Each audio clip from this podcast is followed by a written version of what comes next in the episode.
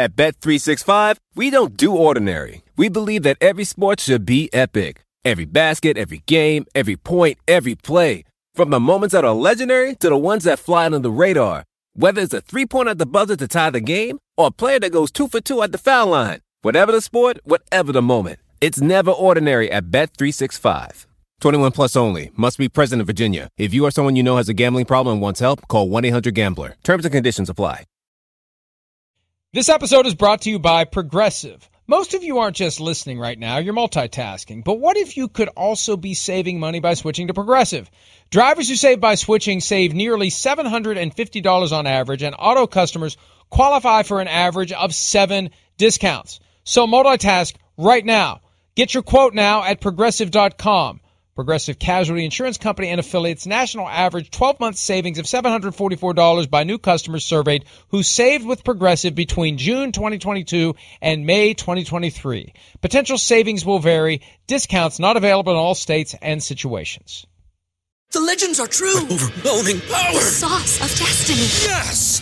The most legendary sauce has arrived as McDonald's transforms into the anime world of WickDonald's. The greatest flavors unite in all new savory chili McDonald's sauce to make your 10-piece Wick Nuggets, fries, and Sprite ultra-powerful. Unlock manga comics with every meal and sit down for a new anime short every week only at WickDonald's. Ba-da-ba-ba-ba, go! And participate in McDonald's for a limited time while supplies last. We've never not had it at home, and hopefully we can take and feed off the Colts crowd next week. Big play, we needed it, and Gronk always comes down with a big play. He's caught another few big plays too. Mike made a big one, Chris made a bunch of big ones, I missed Cam on the touchdown there at the end. Second oldest player in NFL history to record your first interception. You just made me seem old, but nah, not at all. I tell everybody I'm like fine wine, I just get better with time. I like that. When you have our crowd and everything, and it's been a long time playing like that, and with that total team effort was, I thought, outstanding. Obviously, it wasn't perfect. We left a lot out there, and we gave them one, but I really liked the way we showed up and played.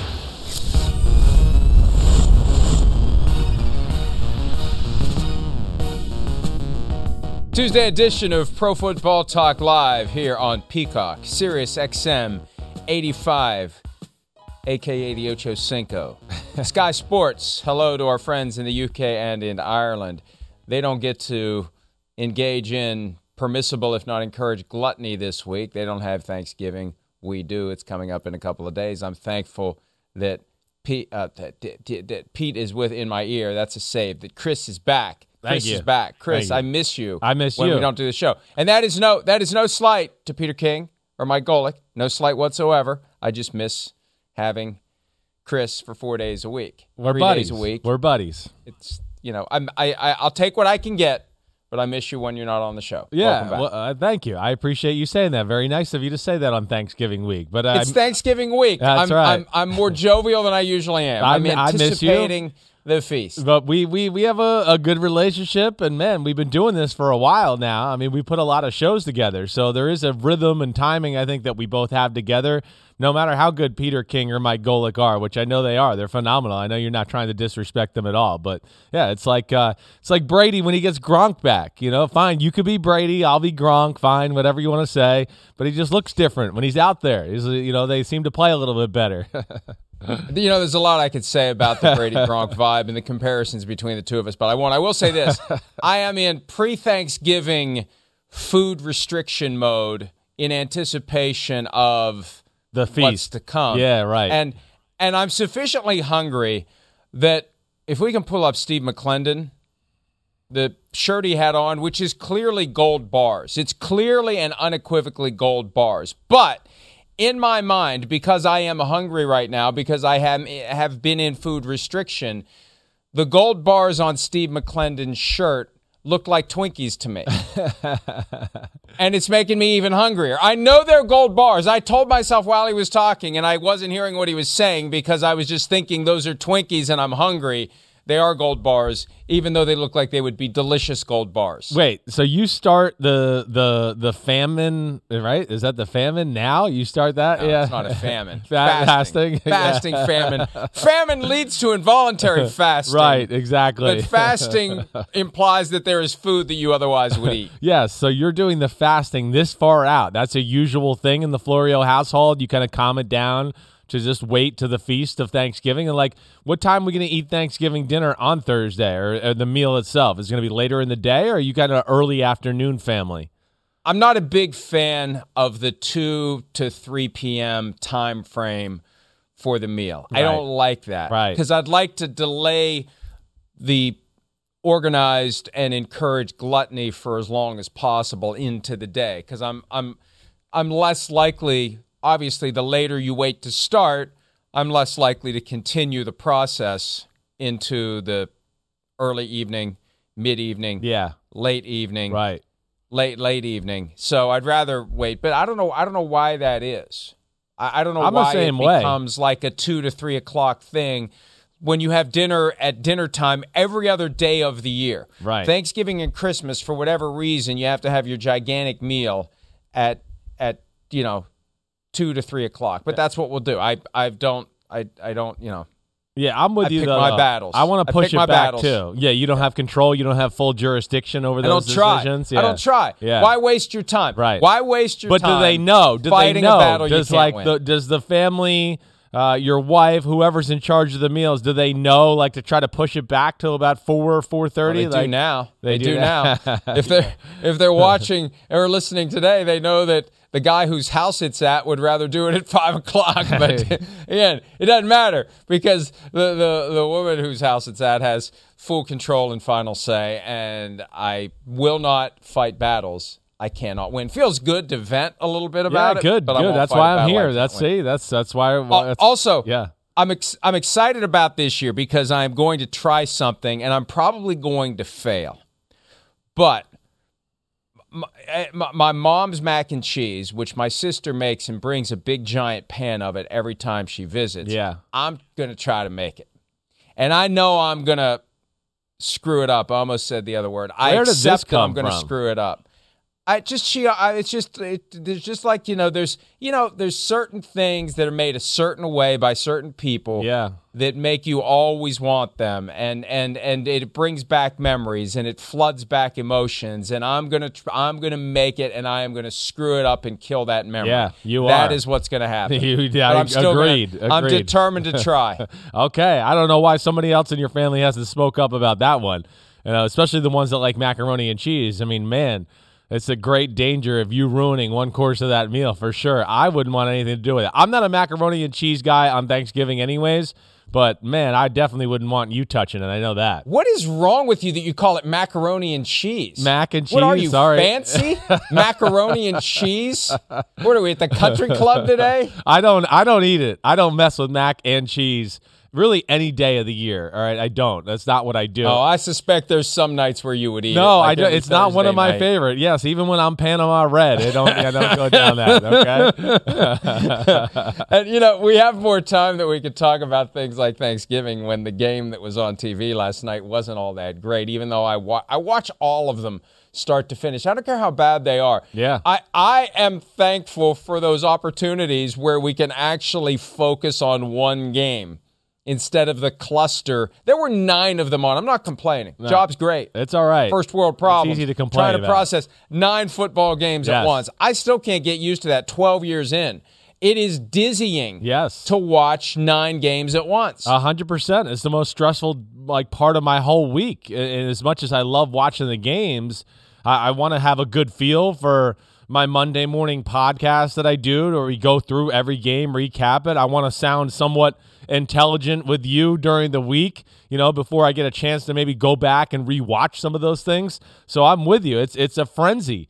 I mean, you got so many things going through your head. I'm trying to write notes about the important moments and what kind of, dictated or changed the game. And I'm with you. That's a stressful time. Not easy. I love Sunday night, Monday night, Thursday night football for the reasons you're talking about.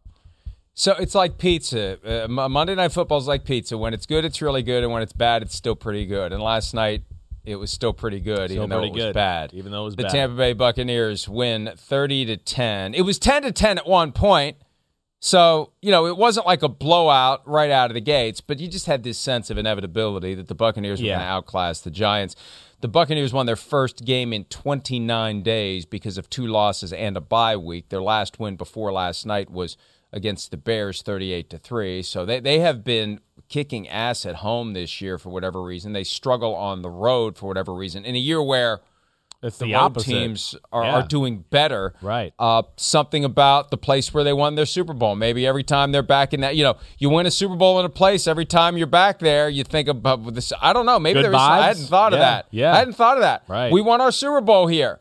You know, I mean, the ultimate crowning achievement. Every time we're back here, it's a reminder that this is where we won a Super Bowl. I don't know, because we've never done this before. There's never been a team that won a Super Bowl in its own stadium, or even played in a Super Bowl in its own stadium, to have to show up every game the next year. But maybe there is something to that. Yeah, I don't doubt that. I mean, you know, I've heard ex-players who win a Super Bowl in another stadium talk about when they go back to that stadium in a regular season matchup, you know, a year or two after, they do say, like, hey, I love this place. I got good memories.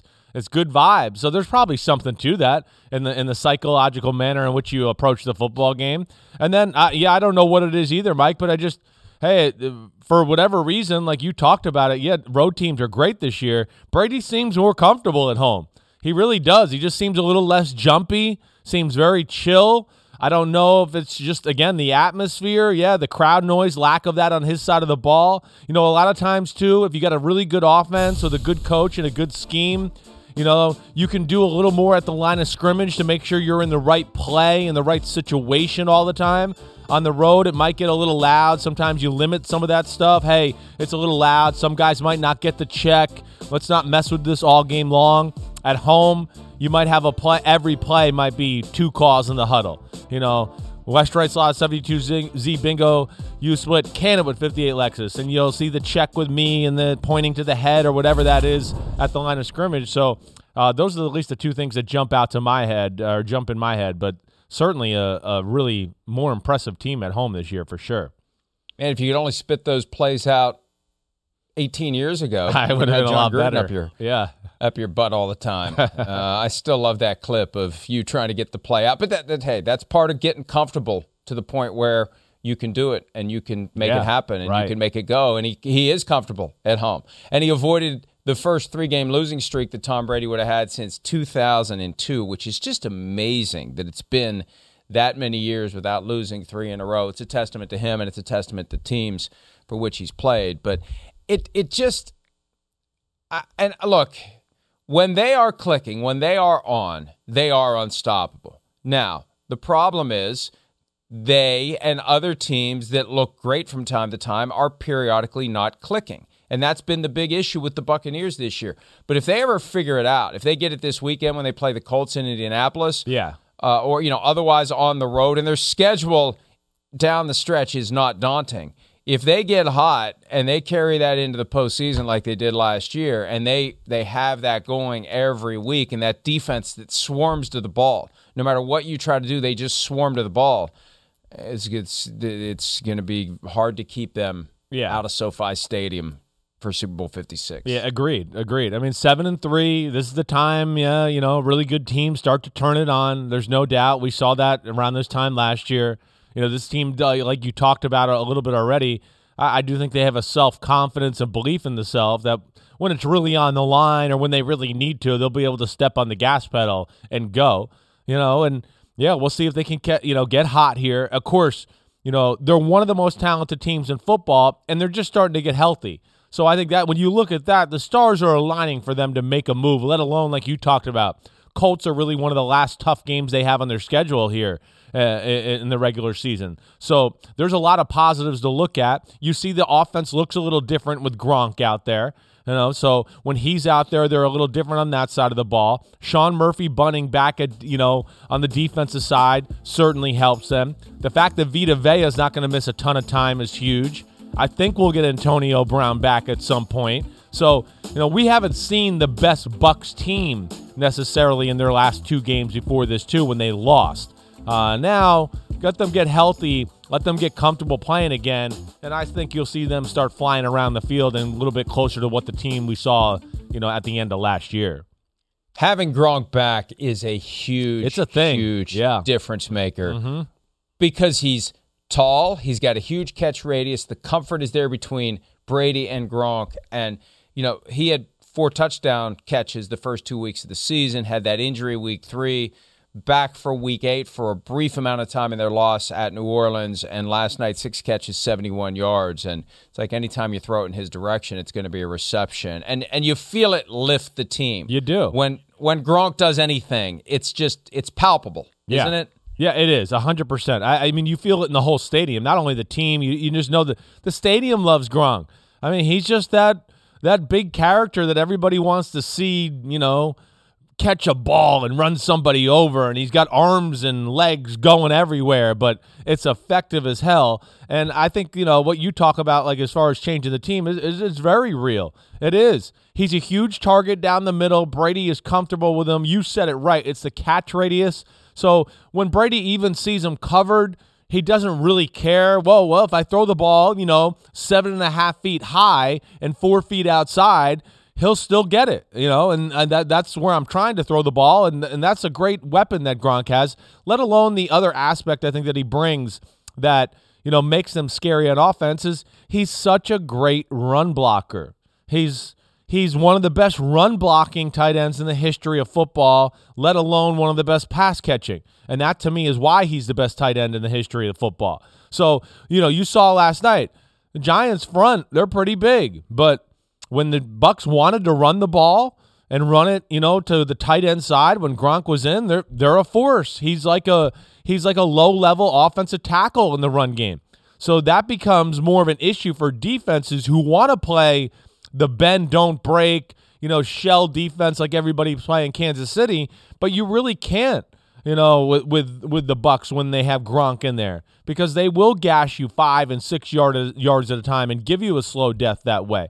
So that's where he's special, and that's where him playing takes teams away from taking away the big play. When he's in there, they run the ball, and like they did on the first drive of the game last night, Mike, too, they were phenomenal with screens and all these little short pass plays to go, fine, you want to play these shell defenses and take away the big plays, we'll just, you know, 5 yards here, 6 yards here, and continue to crush you. And then this is the other element he brings right here, the play-action pass, because when he's in the game, yeah, you have to respect the run, and they open up the play-action pass game. That's a whole nother, you know, level to their offense as well.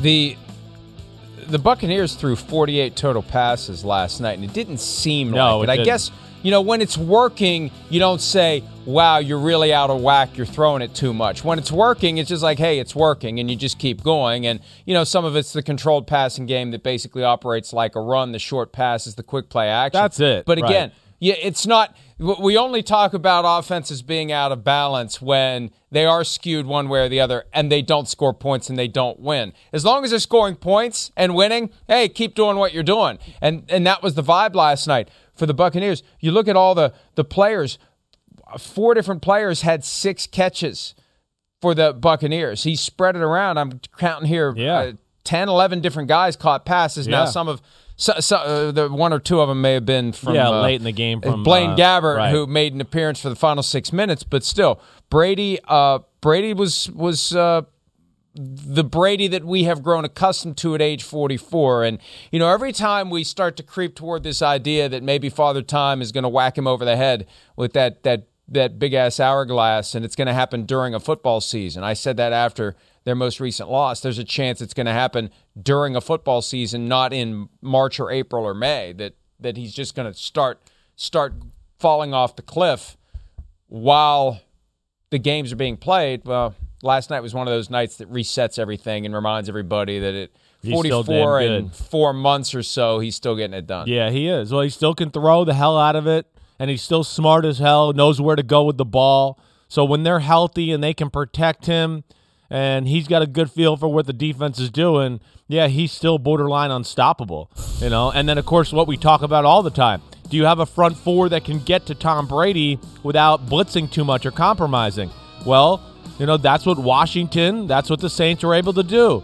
The Giants had no chance last night. They don't have a top-tier pass rusher in football. They never got close to him, so it didn't matter. And you're right, Mike. I mean, they don't have to have great balance. They're one of those teams that doesn't have to have it, as long as they just keep you worried about it. Just, hey, don't forget, here's Leonard Fournette, 8 yards off the edge. All right, do you really want to do this all game? So they have the threat of it. And then what I thought, and I mean, I don't know if we can go back again and show it, but the first drive, like you talked about it a little, the screen games, all of that acts as a de facto run game too. You're right. I mean, it still holds the same type of water as far as, a defense has to come up and do something to defend it. We talk about great offenses all the time, right? Here's a screen. They make you defend the whole field. So they said, fine, Giants defense, you want to do this? We'll speed sweeps, reverse, screen passes, short passes.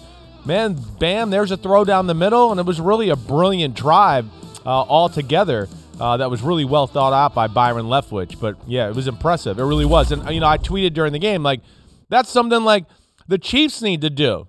That's what the Chiefs need to learn to do. Where's your wide receiver screen? Where's your speed sweeps and all that? Do more of that, and then you'll open up the field for Mahomes. I didn't mean to get off topic, but it just was in the forefront of my brain there. No, and it makes a ton of sense because patience can work. If you can execute it, if you're willing to execute it, that's what the whole West Coast offense is premised upon. Patient 100%. Execution of offense with precision and timing and chunks of yardage. And you know what you do? You end up gassing the defense. You take it slow. Right. And you wear them out. By the time you get to the fourth quarter, if the game is even still close, and this clearly wasn't, all the more advantage for the offense 100%. As it tries to put the game away because they got nothing left. If you do a three-play drive, defenses, even though they're not playing very well, they're still, they're fresh. Right. It gets tiring running around, run game. Oh, wait, fake a run, play action. Whoa, fake a run, screen out here. They're running all over the place, all over the field. I think it's a very good point, and I think it's very real for sure. We had a Tin Man sighting last night. I'm going to use that term now. Anytime an aging, not-so-mobile quarterback tries to run the football, Tom Brady, who looks like he's running in ski boots, like his skis are going down the hill and he's chasing them in his ski boots. He does his reads and nothing's there, and here he goes, ski boots, and then he goes in, baby. And you know what? I don't know if ESPN didn't mention this last night. I know, they didn't. Partnership with him for the Vanity Project. He goes in, Ty Cobb, cleats up. No comment about it. I'm telling you, I noticed it right away. It's like, hey, man, that's not cool. Am I wrong? No. That's not cool. No, I'm with you. I saw it, too, and I thought, ooh, that's a little bit like, it's not a penalty, I don't think. Ty Cobb spikes up. Really aggressive slide at a guy's ankles. That's what it was. He basically was like, you want to come in here and get close, you might blow your knee out here, hitting my legs like that. So I was with you there, and that's not. I mean, I don't know. Is there a written rule on that or anything like that? I know he's kind of got a little bit of a history of doing it anyways. But well, he put a spike in Ed Reed's crotch once upon a time. He got fined $10,000 for it. The only time I can ever recall a quarterback being fined for his behavior during a slide. But that last night, they were celebrating that. And again, I serenity now. I'm not here to bash ESPN, but when you are in bed with this guy for the 10-part Vanity Project, and I'm sorry, that's what it is. Anytime you produce your own documentary, it's an infomercial, folks. And I've got no interest in watching it for that reason only. And the way they say, Tom Brady is sick of other people telling his story. He's going to tell it himself. Like, who in the hell has screwed up Tom Brady's story? We've all got it from him. He's not him. Everybody, it's hero worship and myth-making. Nobody is screwing up Tom Brady's story. This is the ultimate, I am going to make this about me. I'm going to tell my story the way I want to. And it is a vanity project, and ESPN is all in with it because they've pushed it to their subscription service, and that's fine as we do this show on the NBC subscription service. But when you do something during the game that merits at least a mention just a mention. Just tell the casual viewer, hey, you know what he did there? Hey, Brian, what do you think about that? Hey, Lewis, you were a defensive back. What do you think about a guy going in cleats up? Now, I don't know whether or not the Mannings mentioned it. I watched the Manning cast on Tuesday morning and treat it like the podcast that it really is, with a football game in the background. But I think that you're doing a disservice if you don't mention that the guy went in hot, spikes up. Yeah, I hear you. Well, you know. And it's okay to say it, folks. Greatest player of all time. It's okay to say he did something that was a little dirty. Yeah. I think it was a little dirty. Yeah, I hear you. I think it was borderline dirty, too. There's no doubt about that, you know. But I don't know what there is to do about it. Maybe he'll learn from it. I hope he doesn't do it anymore. You're right, because I don't want to see anything. If nobody's going to say anything about it, he didn't care. No. I do what I want. I'm Tom Brady. I do what I want. No, I hear you there. There's definitely something I didn't like about it either. But, you know, I think the play itself, like, it kind of spoke a little bit, you know, volumes about the game in general. You know, one, hey, I mean, it's the fact that, yeah, he runs. He gets so excited. I mean, he gets more excited when he gets a first down running than he does anything. He didn't get that excited when he threw a 600 career touchdown pass, but also just spoke to the bigger problems of the game in general and the bigger problems with the Giants in general.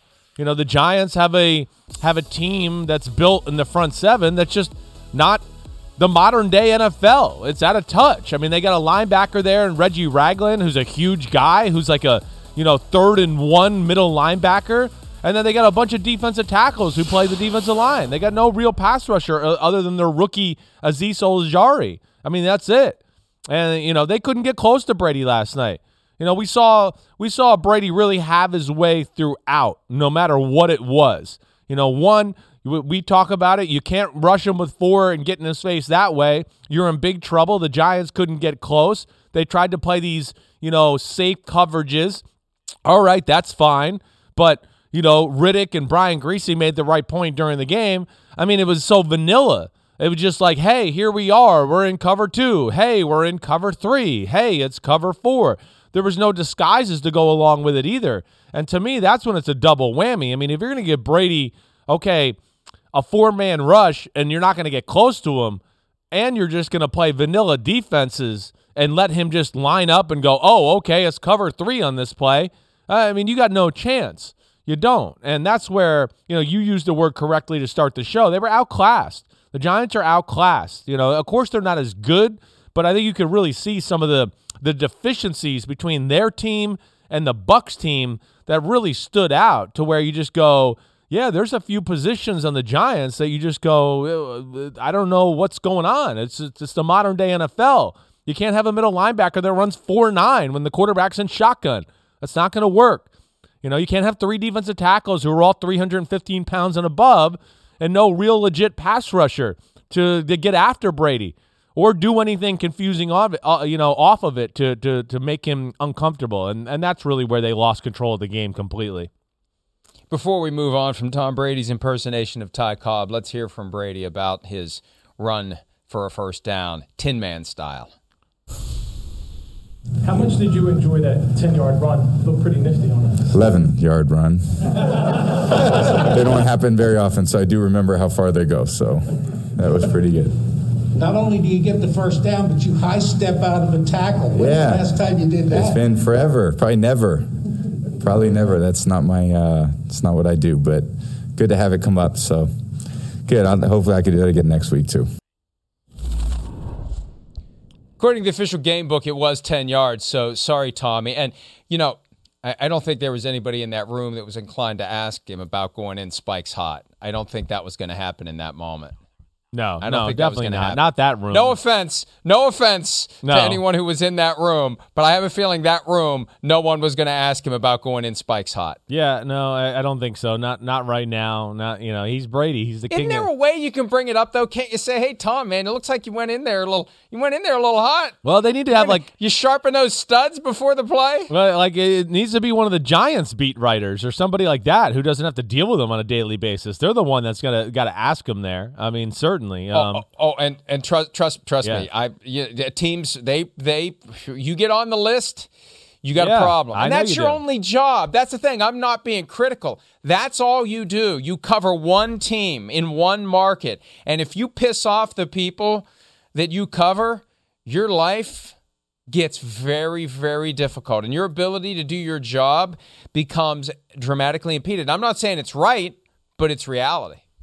No, it is. You got to be careful. You know, you're right. Those are people that are around the team all the time. They're at practice. They want to get access to the people they want access to.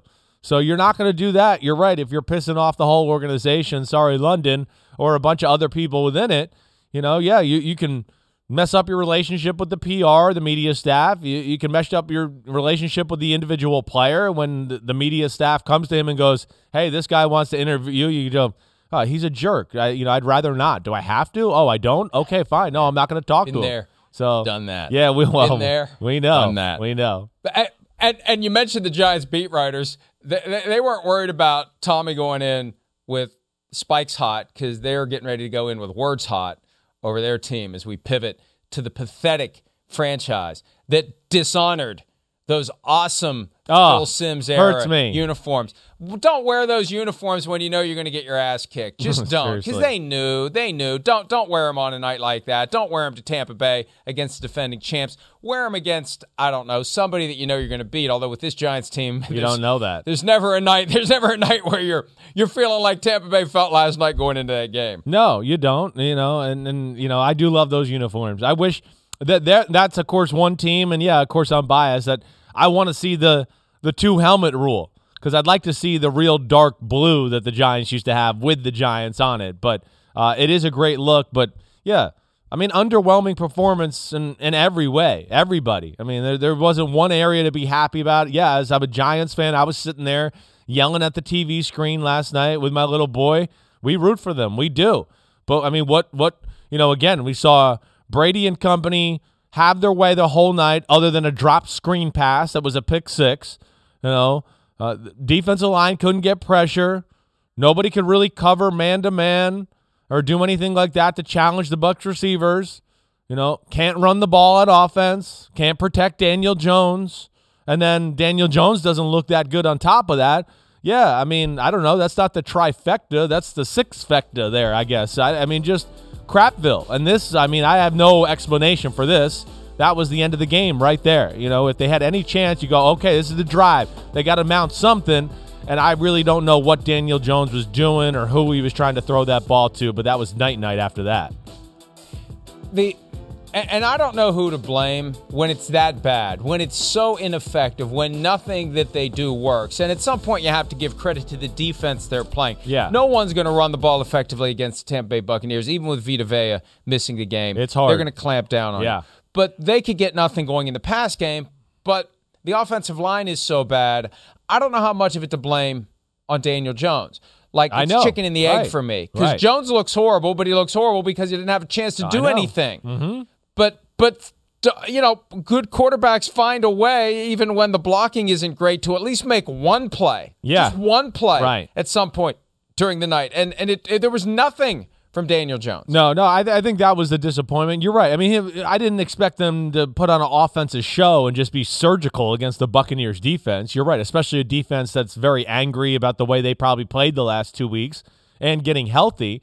But, yeah, you know, we've seen in other games where he's been pressured and had the stack, you know, had the cards stacked against him to a degree. And he makes a few plays where you go, whoa, wow, we didn't see that last night. We didn't.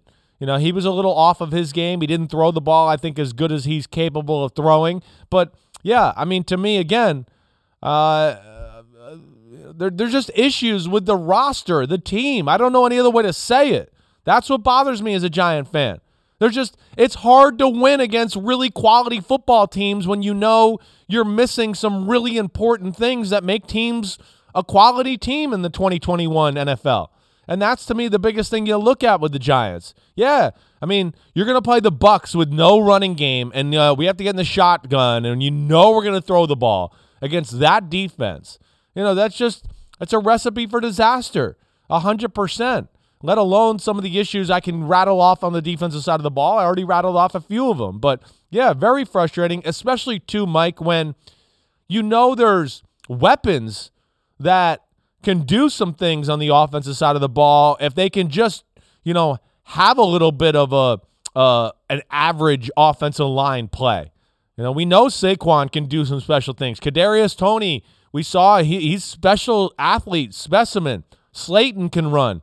Galladay's going through some struggles, but you could still see he's big and talented, and there's something there. And as a Giant fan, that's where I really get heated and frustrated about watching them right now.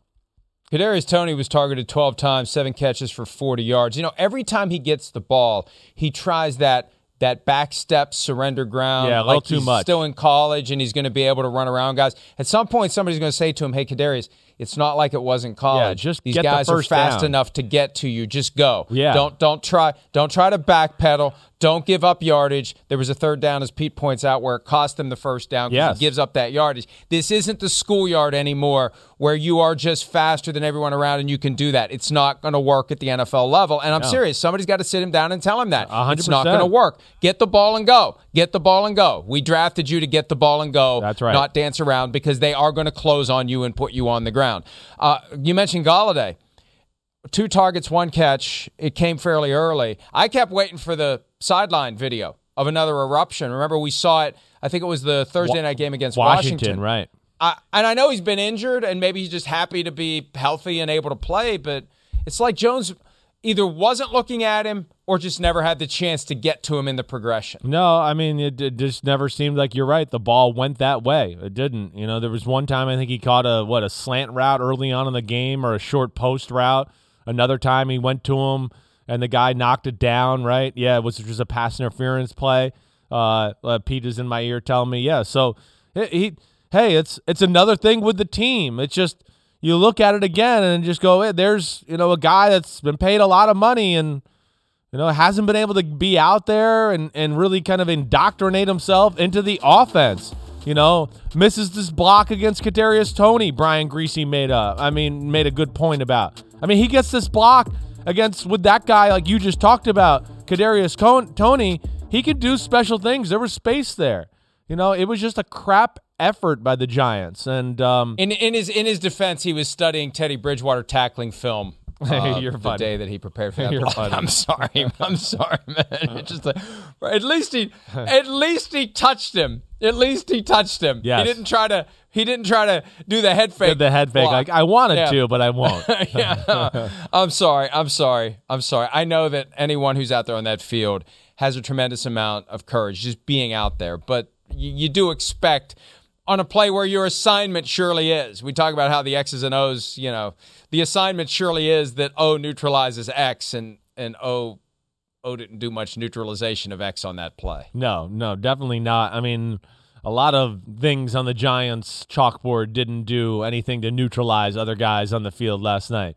You know, and that's the annoying thing. You know, there's some things to like about the football team, but you know, I think as we've discussed here, you just go through it and go, okay, offensive line issues. You know, guys on there, bad free agents, bad draft picks that haven't worked out that well. You know, Golladay, we'll see where that goes. We're paying him like he's a superstar. Yeah, I'm saying we. Yeah, I'm a Giants fan. Sorry. You know, those paychecks when I grew up that gave me that silver spoon, they came from the Giants, so I'm allowed to say we. All right? So that. All right? You know, you got that aspect. You know, you got, hey, James Bradbury, who they're paying a ton of money. He's really good. Is he like a shutdown island corner? No, you saw that last night. He had issues with Mike Evans. I mean, he did, period. You know, you got those issues. You got lack of, like, players that fit the modern-day scheme right now to be versatile and change your attack to a degree. You know, there's so many problems, in my opinion, with the roster. You know, we can get into coaching, and I know it's not perfect, but I just look at it and go, it's hard to coach a team where you got to put little Band-Aids to worry about everything all the time and then try to coach around it. And that's where I get, you know, really bothered by the Giants right now. As Joe Judge said several weeks back, the fish stinks from the head down. As I noted last night after the game, or at least during the game, the fish stunk from the head all the way to the butt. To the extent that a fish has a butt, ponder whether or not fish have butts, as we hear from Joe Judge talking about the very butt-like performance last night by the Giants. It's not your job to be patient. It's not the fans' job to be patient. It's our job to go out there, all right, and give them something to cheer about. So let's just be clear about that right now. Fans buy tickets. Whatever they want to say in the stands, they've bought that right to do that. Fans support us. Fans watch us at home, okay? They root for us. They pull for us. We appreciate that. It's our job to give them something to be proud of. It's not their job to, you know, have blind faith in us. We've got to go out there and we have to work and put ourselves in a position that the fan base has something to cheer for, okay? So, look, I take this very personally, all right? I'm a man of my word.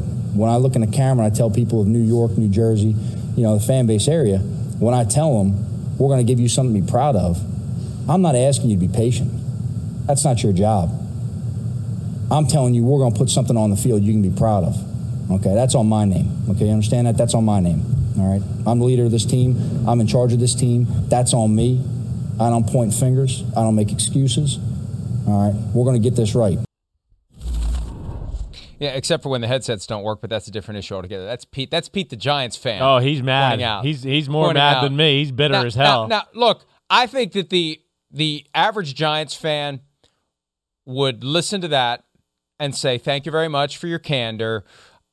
We're good, though. We don't need you to try to fix it. We're ready to move on to somebody else. I think that's what the average Giants fan would say right now. And whether it's Joe Judge, Dave Gettleman, John Mara, wherever the stink from the fish is primarily emanating, and I got an email last night from Giants fan Bob, Mara should fire everyone in the front office, the entire coaching staff, release every player, and then sell the team. That would pretty much, that's the general attitude right now from a Giants fan. But look, what else is Joe Judge going to say? But at the same time, how patient are Giants fans willing to be with this iteration of front office and coaching staff? I have a feeling they're running out. No, they are. I mean, listen, Pete, yeah, he's sitting here producing the show. He's done with it. You know, I'd like to talk him off the edge. I do. You know, first off, like, I could really, I know Joe Judge. I was with him in New England. You know, I mean, it is personal to him. This is like a lifelong dream for him. He's put his life and soul into this. This is a dream job for him. You know, grew up in the Philadelphia area to be in the NFC East, the New York Giants. He has such respect for the game, the tradition of the NFL. Like, I know this is killing him 100%. So I want to back him up with a little bit of what he's saying right there. And he's not a guy that's going to take shortcuts. He's a guy that I witnessed when I was in New England because I was like a fellow bitch boy with him as far as like we had to do all the dirty work. He was one of the first guys in the building every day, if not the first in the building. I mean, we're talking like 4:30 a.m. He's there. So he's willing to do it. And Mike, I mean, yeah, I know I'm biased here because I know him. But, you know, I've known other coaches and I don't stick up them the way I stick up for Joe Judge. He needs somebody. Kyle doesn't need you to stick up for him for the most part because it's working. Well, there's other ones too. Should he have not taken that job? Yeah. Should he have realized maybe this isn't the right time, the right place, the right job for me? Given how given where the Dave Gettleman's a GM and the current status of the roster, maybe I should wait. Right? You'd like to say that, but you know, Mike, you know how that game goes. You wait, and all of a sudden, you don't get a freaking job for 5 years or something. It's hard. You just can't turn these type of jobs down. There's only 32. It's like the paycheck. He'd got one. He'd got one with Bill pushing him the way he pushed him for that job. He'd gotten one. Bill did, yeah, I'm sure. I mean, we know Bill did push him for that job. There's no doubt. Now, Bill pushed him for that job for some Bill reasons, I think. But also, I think Bill... What do you mean? What do you mean? Well, what do you mean? I'm confused. Well, I think Bill wanted to make sure that he didn't lose Josh McDaniels, and he finagled it that Joe Judge got the job. I think that's what he was. You know, that to me was one of the things. We've talked about that, you know, back at the time. You know, kind of messed up the situation to where Carolina, you know, gave Matt Rule the job, and then he worked his magic to make sure Joe Judge got the job with the Giants. That's kind of how it went down. You talk to people in the NFL. So, yeah, there was part of that. But as Joe Judge, from where he sits, you know, yes, it's hard to not say, oh, I'll wait. My time will come somewhere else. A lot of people didn't want the Giants job because of one reason. Yeah, they were scared of the team, the way it was built, and Dave Gettleman, period. There's no other way to say it. You know, and I don't mean to, like, disrespect Dave Gettleman. I don't. I got a lot of respect for what he's done in his career. But there is major issues with the team that directly reflect him. whether it's trades, free agent contracts, whatever. And that's where I'll defend Joe Judge. You're not going to win any games in the NFL when your offensive line is the lesser unit on the field every game. And then your defensive line, yes, has some big people, but has nobody that can really make a play other than Leonard Williams. And then you get into the linebacker. Most modern fans don't know any of the linebackers on the Giants. You know, the secondary is a bunch of patchwork there as well. So there's issues across the board there. And that's where I'm going to defend Joe Judge. I'm sorry. I mean, I know I seem like a homer, but I don't look at Joe Judge and have the same feeling I had when I looked at Pat Shurmur or, Ben McAdoo. That was one where I went through a year, 14 months, and I went, they got to go. They're in over their head. See you later. Bye-bye. We got to get somebody else in here. I don't get that feeling with Joe Judge, and maybe that's my personal bias again, I know, and people are certainly allowed to accuse me that. But you know, you've heard me say a lot during the years, like last year wasn't that bad. They fought and became respectable, you know, and a lot of games that I watch, I sit there and go, I think the approach to the game is the right way. Now, whether they can actually pull it off, yeah, more times than not, they can't because they have to lose the battle up front in just about every game, and that affects, you know, everything. So, I am going to defend him right now. I am. I don't think the Giant fans should be so mad at him. I think there's other areas to be mad at, you know, obviously.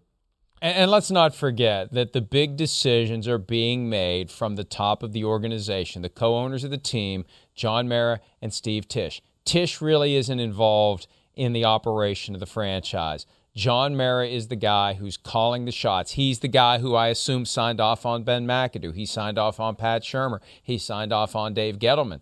You know, and at some point, the people who are making the big hires are the problem. But you can't fire the person who's ultimately responsible for all the big hires. It's what Jed York said 5 or 6 years ago. I'm the CEO. You can't dismiss the CEO. And that's what a fan base is stuck with, because no amount of clamoring. What are they going to do? What are they going to do? Boycott the team? They're going to remove from their DNA the fact that they grew up watching Giants games with their grandpa, their dad, their ma, their grandma, their aunt, their uncle, whoever, that family bond that causes that blood to turn blue. You can't expect fans to do it. It's the ultimate grift if you're an owner that either doesn't know how to get out of the weeds, which is possible, or doesn't care, which happens. And they've won 2 Super Bowls over the past 15 years. That's 2 more than plenty of teams still, that's right, you know, yeah, don't have. And but right now it's not good. I don't know that the memories of a Super Bowl win from 10 years ago are helping Giants fans through this period, because it's just like the Jets. It's not working. It's perpetually not working, and now you've got this dysfunction where do we fire the GM and keep the coach and saddle the new GM with a coach that the new GM may not want? And then we have to do that all over again. Yeah. Just like in New York, Joe Douglas needs to go. Well, what's the new GM going to do with Robert Saleh then? Well, then you get a new coach and then a new GM and then a new coach, and it's lather, rinse, repeat, and both teams in New York seem to be caught in that same dysfunction. And I think, hey, equal time here. I think ownership is the problem for both of the franchises. They never get criticized. They hide behind the curtain. Right. We don't make football decisions, even though they make the most important decisions that end up being the root of the failure of the team. Yeah, you're right. I mean, you didn't make a point there that I can really argue. I can't argue anything what you said. I really can't. What I can tell you is, knowing the Mara family since a little kid, nobody's more hurt about the team than the Maras. This is their love, the passion, the whole family. I mean, it really is. So I'm sure they're distraught. And you know, in my perfect world, I'd like to see the Giants, when the year's over, get a GM from the New England tree in some capacity who's going to understand what Joe Judge and the coaching staff are all about, how they want to build the team. You tell that GM, you know, yes, hey, you're here. You know, we'd like to make it work with Joe Judge. You guys can be on the same New England cohesive type of page. And if it doesn't work after a year or two, then we'll get rid of Joe Judge and you're here and you'll be able to hire the coach you want. But that to me is the route I'd like to see them go. Because I don't look at it as a Joe Judge problem right now. And I know maybe I'm in the minority there. I don't. But I've been around football a long time, and I think you know me well enough, too, that I wouldn't be so passionate if I didn't really believe it. Again, I know there's some personal bias there, but I think you've seen me, with other people I know, not stick my neck out quite the way I'm sticking it out right now for Joe Judge. The only problem with that approach, though, is if you are hiring someone to be the GM who doesn't have Joe Judge on that person's private list of names that they keep in their right front pocket of coaches I will consider hiring when I become a GM. It's just the mind's already made up. Yes. It's already made up. It's just a matter of time before Judge is out. That's why I say it's got to be from New England. Right, right. But it's got to be somebody who from New England who understands and trusts and knows it. Right.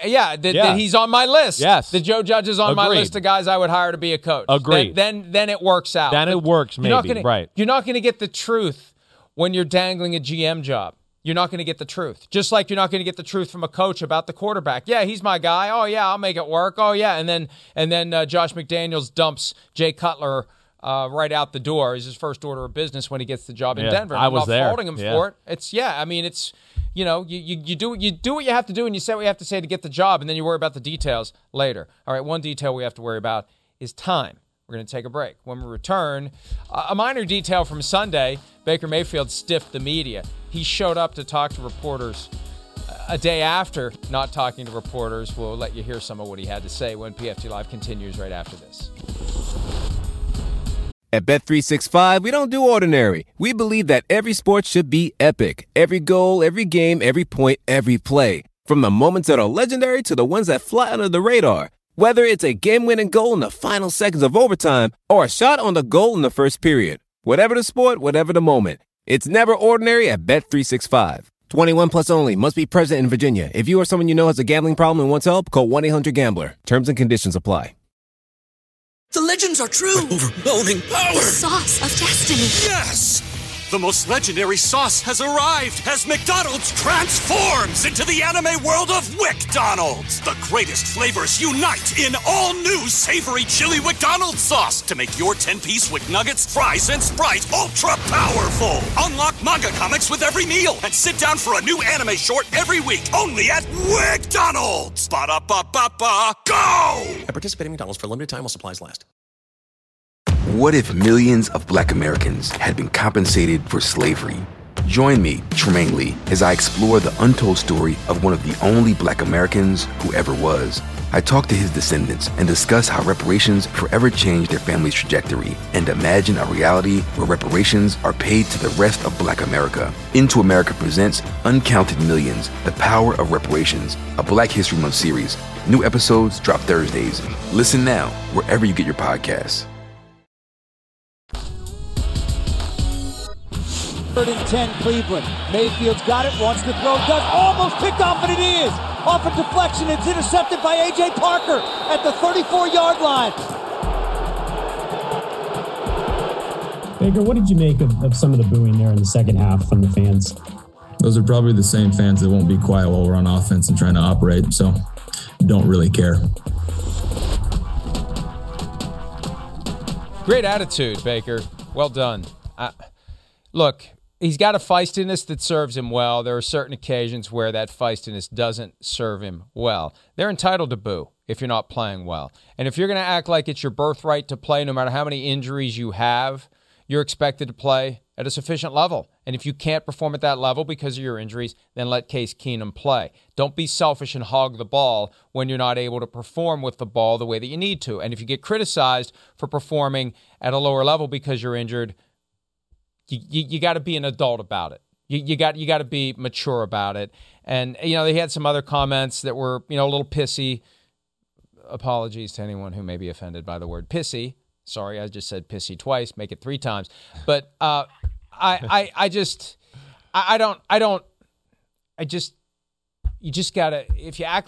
problem is if you act like it bothers you and if you say something like that, you know what you're going to do. You're inviting more of it. Yeah. And there would be those fans who won't be quiet when we're trying to operate, Well, but you ever, what about this? I mean, well, you know, if you're the leader, get him, do that, and get him to shut up. But he's not going to get anybody to go any easier on him the way he reacted to the situation, in my opinion, Chris. I agreed. You know, I agreed. In fact, yeah, I think it'll have the opposite effect. You know, it does. I love his passion and his feistiness too. That is what I do love about Baker Mayfield. But when you say things like that, it's you know, I don't know, for lack of a better way to say it, bratty to a degree. I don't know. I'm not trying to call him a brat, but that comment is, no. They're not the same people that won't be quiet when you have the ball in the offensive. These are people that are booing you because you're playing like crap. That's the bottom line, and that's a quote from his own mouth. Yeah, he didn't play well, you know. So just own it and go on. You got the win. We know you're beat up. You know, and that's where, you know, again, there's like things or time where he's asked questions, and I love Baker Mayfield and I respect the way he approaches it. But yes, for not to go to the podium on Sunday after a bad game, I don't love that look. I don't, you know, you don't have to go there and like be there for 10 minutes. We saw Tom Brady 2 weeks ago against Washington not have a good game. He made it a quick press conference. He was bothered. Boom, bam, he's out. He answered a few questions. That was it. Make it quick. Yeah, make it quick. Right, that's what he did. But, you know, then to be, you know, like pissy back to the fans because they booed you on a rainy, crappy day against the crappy Detroit Lions because you couldn't put the team away because of, wait for it, you. Yeah, you. Not only the two interceptions that were very bad, I mean, a handful of throws where guys were wide open, and he missed them too. It wasn't so, well, what do you want? Oh, wait, they're paying $100 to sit in the stands. It's 38 degrees, and it's pouring rain, and you're playing the Lions, and you're playing like crap. What did you want them to do? Come on. That's where I just want to be like, Baker, come on, you're better than that. And you got so many things to respect and like. I don't like that. Before we hear a little more from him, I want to say one more thing because I don't want to go calling coward here and make Baker Mayfield hate a cottage industry where I keep pressing that button because it works. Because, look, I just say what I believe. And you said the word bratty. I think the more appropriate word is punk. That's how he comes off sometimes. Sure. Not all the time. That's better way. Sometimes he comes off as a punk. Better and the problem is when you come off as a punk to the paying customers, you jeopardize your ability to get the contract that you think you deserve from the team. Because if there's a gap between what Baker Mayfield thinks he's worth and what he's actually worth, if the fans love him, he's more likely to get what he thinks he's worth. 100%. This is part of the psychology of the sport. It's not always about X's and O's. Yeah. It's about keeping the fans happy. And if the fans love Baker Mayfield, they are going to do what they have to do to keep Baker Mayfield, advantage Baker Mayfield. And so be careful who you're directing the punk attitude toward. Direct it to us, you're fine. Direct it to the fans, you got a problem. Now, speaking of punk attitudes, here's a little more from Baker Mayfield yesterday about why he didn't talk to the media on Sunday. Yeah, I was frustrated, among other things. Yeah, I mean, I've never dodged any questions or hid away from that, so it's not about that. Just frustrated, removed emotions and all that from it. Just decided it was best to wait. I think that's what surprised us all, Baker, is that you pride yourself on being that guy and being accountable and stepping forward. And not one part of that's not being accountable. I'd be the first to tell you I played like shit. So it's not about accountable, and I don't owe you guys any of that. I owe that to my teammates, and I talk to them, so that's what matters. You know, you talk so much about winning, and I know how important that is to you. Is it a mixed message at all that you walk straight off without celebrating on the field after the game? I mean, to our guys, no. To you guys, maybe. It depends on how you want to take it. You're going to write your stories regardless. I mean, my guys know that all I care about is winning, but I'm going to be frustrated if I do stuff to make it harder on us. And I did yesterday, and that's just flat out where it was. But I'm never going to take winning for granted. That's something that's very hard to do in this league, and it's hadn't been a very common thing around here for a long time. So I'm just frustrated with how I played, and that's how I've always been. Since I'm accustomed to apologizing for Chris, I'll apologize on behalf of Baker Mayfield for the S-bomb that slipped past the goalie there in that answer. But You know, that's where the punk attitude comes in. His attitude toward the media is, I don't owe you people a damn thing. I don't have to talk to you. I'm accountable. Well, but being accountable to you isn't the same. And he says, I've never dodged any questions. He dodged the whole press conference. He dodged all of the questions on Sunday by not showing up. And I think at some level, Chris, he kind of knew that, you know, when you balance it out, not showing up, probably a little bit better than what he would have said if he would have showed up. So maybe he's self-aware of his punk-ass nature at this point, that he would have come in there and said some stuff that would have gotten people even more upset with him, potentially. Maybe things about fans in the heat of the moment that would have gotten them more upset with him. Maybe that's what it was about, because I really want to go off here on these people who are booing me, but I'm not going to do it. I'm not going to talk at all. I'm just going to serenity now and wait till tomorrow. But regardless, you can see it creep through. His attitude is he doesn't owe the media anything, and he doesn't realize the media is the liaison to the fans. This is all coming back to his fragile and tenuous relationship with fans, and that's what's going to get him run out of Cleveland. Yeah, agreed. You know, yeah, I mean, I understand what he's trying to say. I'm only accountable to the guys on the team, but it's no, you're not. You're not. You're accountable to more than that. Sorry, you are. You know, as in you're the first pick of the draft, as in you're the face of the organization, which is Cleveland Browns are the number one sports team in Cleveland. So you're kind of the face of, yes, the Cleveland sports. I mean, yes, you do have that. And when you do, you know, 5 commercials a year from the Cleveland Browns stadium, then, yeah, that's the mantle you're taking to a degree. So, I mean, I know what he's trying to say. He wants to be accountable to the locker room, but no.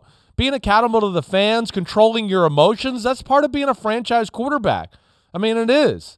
You know, there's no other way to say that. That's what I think, you know, I think like football people, when they talk about Baker a little bit, it's one of the things I would worry about a little bit is, yeah, the fact that he can't control his emotions there in a press conference, that would make me worry about maybe he can't control his emotions the right way on the football field either.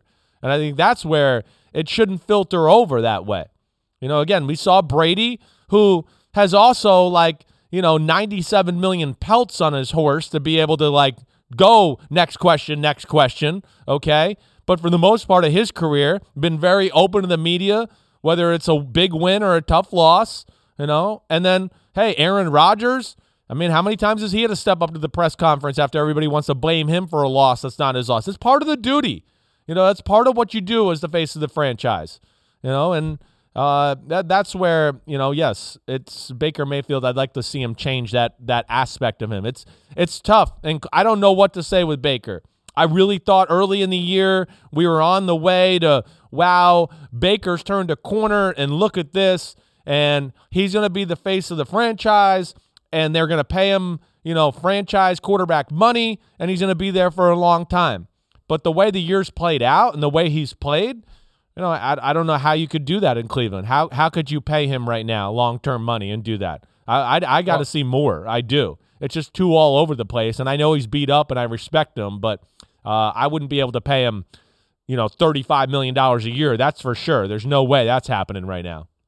Yeah, if he stays in Cleveland, I think it'll be on a second tier, and we're going to see that develop. Gone are the days of the next guy up who is on the pass side of pass-fail, where he becomes the highest-paid quarterback in NFL history, and it went from Andrew Luck to Derek Carr to Jimmy Garoppolo to Kirk Cousins to Matthew Stafford to Matt Ryan. It all happened in like a year. Yeah, and out of all those names, only Andrew Luck deserved it, right? I mean, you talk about all those names. There's only one guy out of them.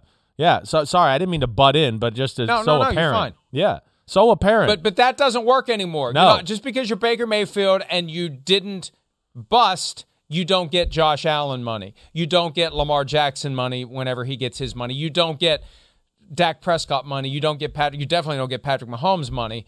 You get 30 to 35 million. You get Jared Goff, Carson Wentz money, and those are the two names that keep coming back because they are the cautionary tale where you sign Baker Mayfield to a contract, and then a year or two later you say, what the hell did we do? Why did we do that? Yeah. Why? So, you know, I think that's even too expensive, Mike, when I look at like $30 million, like for some of these second-tier guys. Again, you know, some of these teams got to start calling their bluffs and be like, well, who else is going to – we can draft somebody. Right. We can draft somebody. Right. There's a lot of good – we see there's a lot of good quarterbacks to go around right now. You know, it's like – Is somebody going to beat down Baker Mayfield's door if he became a free agent after the year to pay him $35 million a year? If they are, then I could tell you, I don't know. They're not that smart of a football team. They're taking a tremendous risk.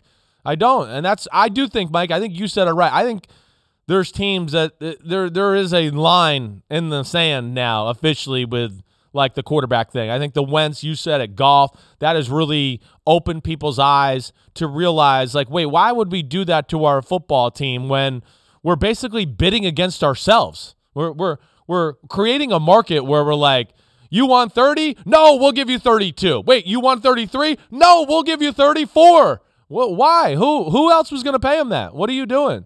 And that's, to me, where I think, yes, there's a lot of front office people and head coaches who have realized that over the last year and a half. For all the things that we could say in a negative fashion about the Washington football team and former team president Bruce Allen, and there aren't enough hours in the day to detail the various things we could say, the one thing they got right was not giving big money to Kirk Cousins. I know there's currently the general media, they love him vibe with Kirk Cousins because as long as you give him 7 seconds to throw, he's going to find an open receiver. But once the walls cave in, he's done, and they're eventually going to come up against a team where the walls cave in and they're going to be done. But he got that.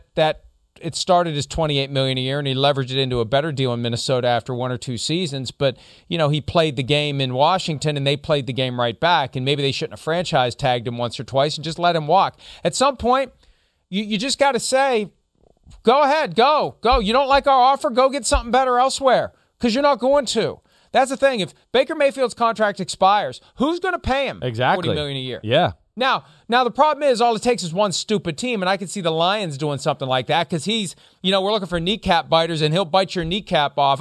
I'm telling you, you put me down right now, Baker Mayfield's going to be the quarterback of the Lions at some point because he fits the mentality.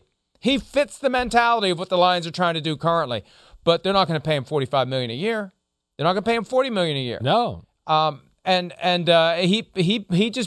He better find a way to manage his nature and put his lips onto the collective butts of the Browns fans because that's the only way he's going to secure his future in Cleveland. Because right now, I think that we're too close to it to really appreciate it. I think it's extremely tenuous right now. And I can't imagine with all those strategic personnel they have with John DePodesta and Andrew Berry, and it's all analytics and it's all numbers and it's all careful and it's all mathematical. They got to be looking at their options, and they got to be asking themselves what else they should do. Now, the question is this, Chris. We see how banged up Baker Mayfield is, and we saw there was one game this year where they went with Case Keenum and it worked. Should they say to Baker, we're sitting you down Sunday night. We're letting you heal. We got a bye coming up. We're giving you some extra time to heal. We got the Ravens sandwich coming up with the bye in between. We're giving you the next couple of weeks to rest up and recover. We're going to go with Case on Sunday night. Yeah, they gotta. That's something you got to be able to figure out during the week of practice. Like that's to me where that question gets answered. You know, and can he go out there and do everything that's needed to be done at the quarterback position throughout the week? Okay, yes, he's doing it. Oh wow, all the receivers that were open this week, he hit it. There was no pain, in a practice where you're not getting hit. There was no issues that way, then fine, you continue to play him. But if you're seeing a pattern a little bit like we've seen, in the games itself of a guy that is uncomfortable, a guy that's missing throws, a guy that's not reading the field exactly the way you want it to be done, then I would say sit him down. But that's got to be evaluated, and they got to know that and figure that out during the week and in a hurry. That to me is where that question gets answered, Mike. So I don't have one for you. It's certainly not good. I mean, it's really not good. But I think they got to see kind of what he's capable of doing and his comfort level. Because what we've talked about a lot too is, you're beat up, and I got a lot of respect for his toughness. So it's going to affect some throws and some of your physical performance on the field. But what it does, and I know we've talked about this before, when you're beat up like that too, it starts to affect your decision-making. Oh, wait, if I stand here in the pocket and wait a half a second, the number 2 read's going to be open. Oh, but the hell with it. I'm just going to get it out of my hand to the number 3 read and get it out of my hand so I don't get hit. well, okay, yeah, you got a completion to the number 3 read, but the number 2 read was open and you were going to get hit, but it was going to be a 25-yard gain. You know, that's where they got to figure that out too. Is it affecting decision-making on the field? That to me is when you say, whoa, pump the brakes. Here comes Case Keenum. You get healthy. We'll see you in a few weeks. Question. Yeah. Do we think that what played out yesterday and the day before, not attending the press conference, and then yesterday the things he said and the attitude that he projected, I know it's a road game on Sunday night, but is there a point where the Browns say, on top of the physical, maybe he needs a mental / emotional break? You know, we hear it all the time now from the players, and we support it, and we should. I need a mental health break. I need some time to gather. Does he need to kind of involuntarily be told, you need a break? You need a break. You need to heal. You need to rest. You need to relax. You know, because maybe teammates and coaches are sensing a little bit of an attitude and an edge that's counterproductive as well. Maybe they need to get him out of the fray for a little bit so he can get that under control. I don't disagree with you there. Again, I think that's something that you got to evaluate and have a feel for is if you're Kevin Stefanski or offensive coordinator or quarterback coach. Because, yeah, I mean, how could he not be a little mentally beat up? You know, yes, people are criticizing him. You know, physically, he's got a battle every day. He's probably got to get to the facility an hour earlier than normal because he's got to get rehab. He's probably there a little later because of rehab. You know, he's probably not sleeping as well at night because his damn shoulder and knee hurt. So it does. It has a ripple effect to everything you do. And that's where, hey, head coaches and other offensive coaches got to have a feel for the person, the player, and where he's at, and maybe that's, you know, leads them to the point you're making. The good news though is the Browns are still 6-5, although they're not living up to their expectations. They are on the right side of 500. Another team that had high expectations by virtue of the fact that they went 12-4 last year is the Seattle Seahawks. They're 3-7, and there's a little disagreement brewing between Tyler Lockett and Pete Carroll as to what the problem is. We'll try to get to the bottom of one of the many issues plaguing the Seahawks when PFT Live continues right after this.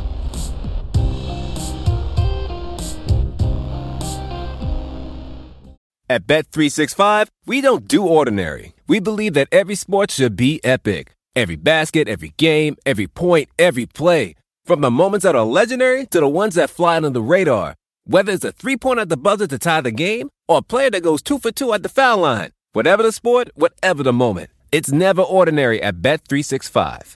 21 plus only. Must be present in Virginia. If you or someone you know has a gambling problem and wants help, call 1-800-GAMBLER. Terms and conditions apply. The legends are true. Overwhelming power! The sauce of destiny. Yes!